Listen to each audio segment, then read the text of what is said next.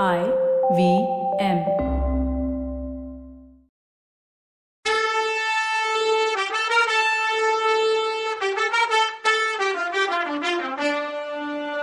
வணக்கங்க. நான் கவிதா பேசுறேன். வெல்கம் டு கதை பாட்காஸ்டின் பொன்னியின் செல்வன். இது எபிசோட் நம்பர் நூத்தி முப்பத்தி ஒன்பது. கரிகாலர் வல்லவனை பார்த்து தம்பி உன்னையும் சொல்லு. அந்த காட்டுப்பன்னி மேல வேலை எரிஞ்சியா? இல்ல ஏன் மேலையான்னு கேட்டாரு. வல்லவன் ஆத்திரத்தோட ஐயா நிஜமாவே நீங்க இந்த கேள்வி என்ன பார்த்து கேக்குறீங்களா? அப்படி சந்தேகம் இருந்தா பண்ணிய கொன்னு ஏன் என்ன காப்பாத்துனீங்கன்னு கேட்டான். உடனே கரிகாலர் ஆமாமா உன் மேல சந்தேகப்படக்கூடாதுதான். நீ மட்டும் அந்த கிளைய ஆட்டி சத்தம் போடலைன்னா அந்த பண்ணி எனக்கே எம்மனா இருக்கும் ஆனா நண்பா நீ வேலை எரியும் போது எனக்கு டவுட் வருது. இப்பெல்லாம் யார பார்த்தாலும் எனக்கு சந்தேகம்தான். அந்த யமன் என் பின்னாடியே வந்துட்டு இருக்காங்கிற மாதிரியே தோணுது. யமன் தான் இந்த காட்டு பண்ணி உருவத்துல வந்ததா நினைச்சேன்னாரு. அப்ப அந்த யமன் கதை முடிஞ்சுச்சு. இனிமே என்ன கவலை? கந்தமாறனோட பெட் கட்டினதுலயும் ஜெயிச்சிட்டோம். பண்ணி இழுத்துட்டு போலாம் வாங்கன்னா வல்லவன். கிளம்பலாம் வல்லவா அவசரம் இல்ல. கொஞ்சம் ரெஸ்ட் எடுத்துட்டு போலான்னாரு கரிகாலர். இளவரசே நீங்க டயர்டா இருக்கீங்கன்னு சொல்றத நான் இப்பதான் கேக்குறேன். குதிரை அடியில மாட்டிக்கிட்டு கஷ்டப்பட்டுட்டீங்கல்ல? அப்படின்னா. அதொன்னும் இல்ல வல்லவா. உடல் டயர்னஸை விட மனசுதான் ஈஸியா டயர்ட் ஆகுது. வந்த வழியா காட்டு வழியாவே திரும்பி போகணுமா? அந்த முட்டாளுங்களை திரும்பியும் பார்த்து கூட சேர்ந்து போகத்தான் வேணுமா? இல்ல இந்த ஏரியை கிராஸ் பண்ணி போயிட்டா என்னன்னு கேட்டாரு. கடவுளே இந்த ஏரி என்ன கடல் மாதிரில இருக்கு? இதை எப்படி கிராஸ் பண்றது? பண்ணிக்கிட்ட இருந்து என்னை தப்பிக்க விட்டு ஏரியில முக்கி கொல்லலான்னு பாக்குறீங்களான்னு கேட்டான் வல்லவன் அவன் பங்குக்கு. உனக்கு நீச்சல் தெரியாதுன்னு எனக்கு ஞாபகம் இருக்கு வல்லவா. ஏன் என்னாலேயே கூட இவ்வளோ பெரிய ஏரியை நீந்தி கிராஸ் பண்ண முடியாது? ஒரு படகு கிடைச்சா நல்லா இருக்கும். கொஞ்சம் முன்னாடி கூட ஒரு படகை பார்த்தோமே அது எங்கேயாவது பக்கத்துல தான் இருக்கும். அதை தேடி பிடிக்கலாமான்னு கேட்டார். குதிரைங்களை என்ன பண்றது? காட்டு மிருகங்களுக்கு வேட்டையாவட்டும்னு விட்டுட்டு போயிடலாமான்னு கேட்டான் வல்லவன். அப்படி பேசிட்டு இருந்தவன் ஏதோ ஞாபகம் வந்த மாதிரி துள்ளி குதிச்சு எந்திரிச்சு ஐயா புலி எங்கன்னு கேட்டான். ஹே நானும் அதை மறந்தே போயிட்டேன் பாரு. பக்கத்துல எங்கேயாவது தான் இருக்கும் மறைஞ்சிருக்கும். யமன் பன்னி ரூபத்துல வராம ஒருவேளை புலி ரூபத்துல வரானுன்னு கேட்டாரு. ரெண்டு பேரும் சுத்தி முத்தி உத்து உத்து பார்த்தாங்க. கொஞ்ச நேரம் கழிச்சு வந்தியத்தேவன் அங்க பாருங்கன்னு காட்டினான். ஏரியில தண்ணி கொண்டு வந்து சேர்க்கிற அந்த வாய்க்கால் வர வர சின்னதாகிட்டே போச்சு. அந்த சின்னதான இடத்துல வாய்க்கா மேல ஒரு மரம் விழுந்து ரெண்டு கரையையும் தொட்டுட்டு இருந்துச்சு. பண்ணி கூட சண்டை போட்டு செத்து போச்சுன்னு இவங்க நினைச்சிட்டு இருந்த புலி அந்த மரத்து பாலம் மேல மொள்ளமா ஊர்ந்து அடுத்த கரைக்கு போயிட்டு இருந்துச்சு. ரெண்டு பேரும் ஒரே நேரத்துல ஐயோ படகுல வந்த பொண்ணுங்க அங்கதானே இருக்காங்கன்னு கத்துனாங்க. இந்த கால்வாய் பக்கத்துல இருக்க தீவுல தான் அந்த பொண்ணுங்க கரை இறங்கி இருக்கணும்னா வல்லவன். வல்லவா காயம்பட்ட சிறுத்தை புலி ரொம்ப ஆபத்தானதுன்னாரு கரிகாலர். பன்னியோட சேர்த்து புலியையும் கொண்டு எடுத்துட்டு போகணும்னா அவன். இந்த வாய்க்காலை எப்படி தாண்டது குதிரை மரப்பாலத்து மேல நடக்காதேன்னாரு. தண்ணி கொஞ்சமா தான் இருக்கும் இறங்கி போலான்னு ரெண்டு பேரும் குதிரை மேல ஏறி வாய்க்கால்ல குதிரையே இறக்குனாங்க. தண்ணி அதிகமா இல்ல ஆனா சேரும் சகதியுமா இருந்துச்சு. குதிரைங்க தட்டு தடுமாறி தத்தளிச்சு போச்சு. வல்லவனுக்கு கோடிக்கரை புதகுழி ஞாபகம் வந்துச்சு. அதுக்கு இது பரவாயில்லைன்னு தோணுச்சு. கரிகாலர் கிட்ட அதை பத்தி சொல்ல ஆரம்பிச்சான். நண்பா வெளியில உள்ள சேத்த பத்தி பேசுற.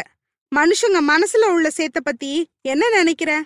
ஒரு தடவை கெட்ட எண்ணங்கிற சேத்துல இறங்குனாங்கன்னா அவங்களால கரையேறவே முடியாது தெரியுமான்னு கேட்டாரு. வல்லவனுக்கு இளவரசரோட மனசு எவ்வளவு சேறு மாதிரி குழம்பி கிடக்குன்னு புரிஞ்சுது. குதிரைங்க கஷ்டப்பட்டு கரையை கடந்துச்சு. காட்டுக்குள்ள ஜாக்கிரதையா நாலு பக்கமும் பார்த்துக்கிட்டே போனாங்க. கரிகாலர் அம்பு விட ரெடியா இருந்தார். வல்லவன் வேலை கையில ரெடியா வச்சிருந்தான். திடீர்னு காட்டுல கேக்குற சாதாரண சின்ன சத்தங்களை மீறி அம்மா அம்மா புலின்னு ஒரு பொண்ணோட அலறல் கேட்டுச்சு. மணிமேகலை மரக்கிளை மேல சிறுத்தையை பார்த்த அதே நேரத்துல வசந்த மண்டபத்துல சமைச்சிட்டு இருந்த தோழி பொண்ணும் அந்த புலிய பார்த்துட்டு அலர்னா அந்த சத்தம் கரிகாலருக்கும் வல்லவனுக்கும் கேட்டு உடம்ப சிலிர்க்க வச்சுது. குதிரைங்களை வேகமா குரல் வந்த சைடுல ஓட்டிட்டு போனாங்க. ஏரிக்கரையோட ஒரு கார்னர் திரும்பினதும் அவங்க பார்த்தது இதுதான்.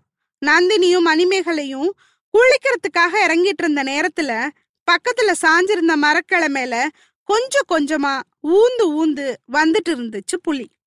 பன்னியோட நடந்த சண்டையில நல்லா அடிபட்டு இருந்தாலும் அது அப்போ தான் உயிரை காப்பாத்திக்கிட்டா போதுங்கிற நிலைமையில இருந்துச்சு. ஆனா புலி பேசுமா? அது யார்கிட்ட சொல்ல முடியும்? அதை தவிர யாருக்கும் அது அப்படி நினைக்குதுங்கிறதே தெரியாது. அது அடுத்த நிமிஷம் தண்ணியில இருக்க பொண்ணுங்க மேல பாய போகுதுன்னு தான் கரிகாலனும் வல்லவனுமே நினைச்சாங்க. இப்போ வல்லவனுக்கு வேலை யூஸ் பண்ணவே தயக்கமா இருந்துச்சு. வேல் தப்பி தவறி பொண்ணுங்க மேல பட்டுட்டா? ஆனா கரிகாலருக்கு அந்த மாதிரி சிந்தனையே கிடையாது. வல்வில் ஒரிக்கு அடுத்த வில்வித்தைக்காரராச்சே. நல்லா குறி பார்த்து விட்டார் அம்ப. விர்ருன்னு பாஞ்சு அம்பு போய் சிறுத்தையோட அடி வயித்துல பாஞ்சுது. சிறுத்தை ஒரு உருமல் போட்டுக்கிட்டு அந்த பக்கம் இருக்க பொண்ணுங்க மேல பாஞ்சுது. அங்க அடுத்த நிமிஷம் என்ன நடந்துச்சுன்னு புரியவே இல்ல. சிறுத்தையும் காணும் பொண்ணுங்களையும் காணும். கொஞ்ச நேரம் கழிச்சு மூணு பேரும் மூணு இடத்துல இருந்து வெளியில வந்தாங்க. ஏரி தண்ணியோட ரத்தம் கலந்து செக்கச்செவேல்னு தெரிஞ்சது தண்ணி. இது நடந்ததும் என்ன நடந்துச்சோன்னு திகிலோட ரெண்டு பேரும் குதிரையில இருந்து குதிச்சாங்க. இதுக்குள்ள சிறுத்தை தண்ணியில கொஞ்ச தூரம் போயிடுச்சு. அது ஒரு வழியா செத்துருச்சுன்னு புரிஞ்சுது. பொண்ணுங்க ரெண்டு பேரும் புலியால எவ்வளோ காயப்பட்டாங்கன்னு தெரியல. ரெண்டு பேரும் தண்ணியில குதிச்சு பொண்ணுங்களை நோக்கி நடந்து போனாங்க. முதல்ல வந்தியத்தேவன் மணிமேகலை கிட்ட போனான். ஏன்னா அவனுக்கு நந்தினி கிட்ட போக பயமா இருந்துச்சு. மணிமேகலைக்கு காயம் எதுவும் இல்ல. புலி பாஞ்ச வேகத்துல அவளும் தண்ணியில விழுந்து முழுகி மூச்சு திணறுச்சே தவிர வேற ஒண்ணும் இல்ல. வல்லவன் பக்கத்துல வரப்போறான்னு தெரிஞ்சதும் அவ மனசு படபடக்க கண்ணை இறுக்கி மூடிக்கிட்டா. கரிகாலர் வல்லவன் கைய புடிச்சு நிறுத்தி நந்தினி பக்கம் அவனை அமுச்சிட்டு அவகிட்ட போனது மணிமேகலைக்கு தெரியாது. ரெண்டு கையாலையும் கரிகாலர் அவளை தூக்கிட்டு வந்து படித்துறையில ஏறி மேல போய் தரையில அவளை மெதுவா இறக்குற வரைக்கும் அவ கண்ணை திறந்தே பார்க்கல. கரிகாலருக்கு டவுட்டு மூக்குல கைய வச்சு பார்த்தாரு. அப்பதான் மெதுவா கண்ணை திறந்தா. கண்ணை திறக்கும்போது கண்ணு வழியாவே அவ காதல வல்லவனுக்கு சொல்லிடுறதுங்கிற ஆர்வத்தோட திறந்தா.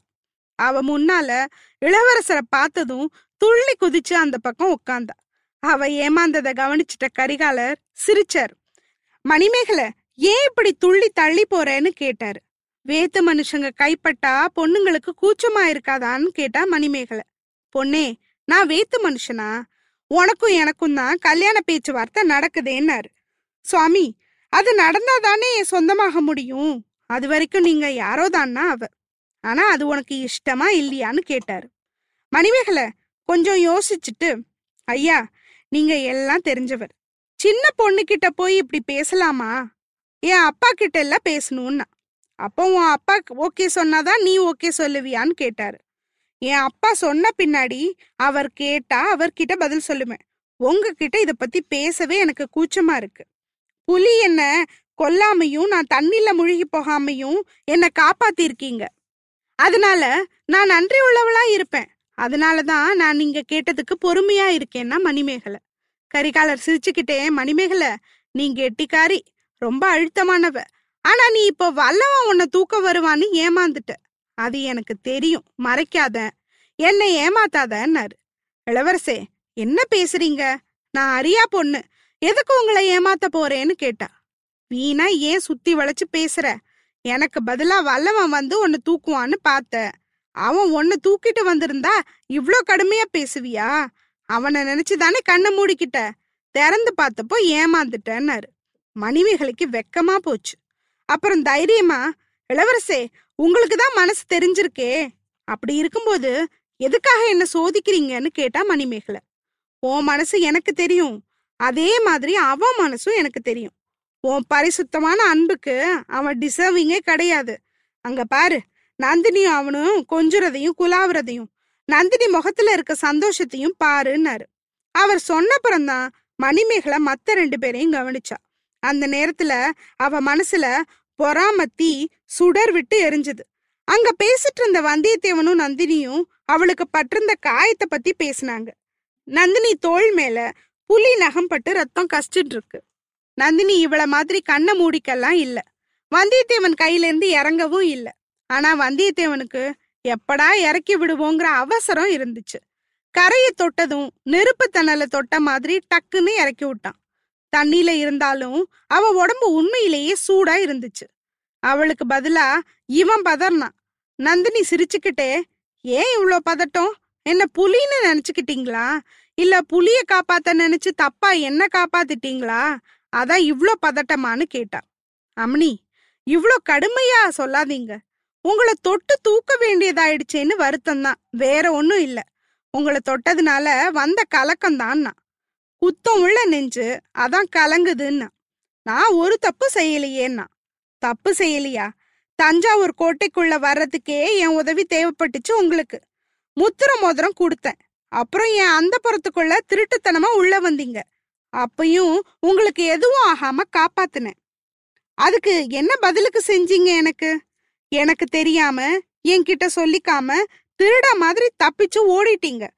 பழையாறையில குந்தவைய பார்த்த பின்னாடி என்ன பார்க்க வர்றதா சொன்னீங்க. ஆனா ஒண்ணுமே நடக்கல. இதெல்லாம் தப்பில்லையா? அப்படின்னு கேட்டா. தேவி இதெல்லாம் தப்புதான். ஒத்துக்கிறேன். ஆனா அது ஒன்னொன்னுக்கும் காரணம் இருக்கு. நான் மத்தவங்க கிட்ட வேலை பார்க்கறவன். ஆதித்த கரிகாலர் என்ன சொன்னாலும் செய்ய வேண்டியவன். இதெல்லாம் நினைச்சு பார்த்தா என் மேல தப்பு சொல்ல மாட்டீங்கன்னா வல்லவன். ஆமாமா. புலிக்கிட்ட இருந்து ஒரு பொண்ணை காப்பாத்தணும்னா கூட கரிகாலர் சொல்லணும் உங்களுக்கு. தண்ணியில முழுகிற பொண்ணை கரை சேர்க்கறதுக்கு அவர் பர்மிஷன் வேணும் உங்களுக்கு. அப்படிதானே? நான் பார்த்துட்டு தான் இருந்தேன். அடடா! மணிமேகலையை காப்பாத்துறதுல உங்க இளவரசர் எவ்வளோ அக்கறையும் பரபரப்பும் காட்டினாரு. நான் தண்ணியில முழுகி செத்து போயிருந்தா சந்தோஷப்பட்டிருப்பாரு. அவர் மனசுல என்ன இருக்குன்னு தெரியாம நீங்க வேற என்ன காப்பாத்திட்டீங்கன்னு சொன்னான். அம்னி அப்படியெல்லாம் ஒண்ணுமே இல்லை. நீங்க ஓலை அனுப்பியிருந்தீங்கன்னு தான் காஞ்சிபுரத்துல இருந்து இவ்ளோ தூரம் வந்திருக்காரு அப்படின்னா. ஆனா அவர் இங்க வராம இருக்கிறதுக்காக நீங்க அவசர அவசரமா குந்தவை கொடுத்த செய்தியோட வந்தீங்க போல? என்னாச்சு இப்போ? என் விஷயத்துல தலையிடுறதுக்கு முயற்சி செஞ்சா இப்படிதான் தூத்து போவீங்கன்னு திமிரா சொன்னா நந்தினி. இத மட்டும்தான் சொல்றாளா? இல்ல பொதுவா சொல்றாளா? என்ன தெனாவட்டு இல்ல? வல்லவா சூடா ஏதாவது திருப்பி பதிலடி கொடுடா. நீ எங்க தேவி தேவின்னு மரியாதை வேணும்னா கொடுப்ப. இவளுக்கு பதிலெல்லாம் கடவுள் தான் கொடுக்கணும். அடுத்த எபிசோட்ல இன்னும் என்ன பேசிக்கிறாங்கன்னு பார்க்கலாம் அது வரைக்கும் நன்றி வணக்கம்.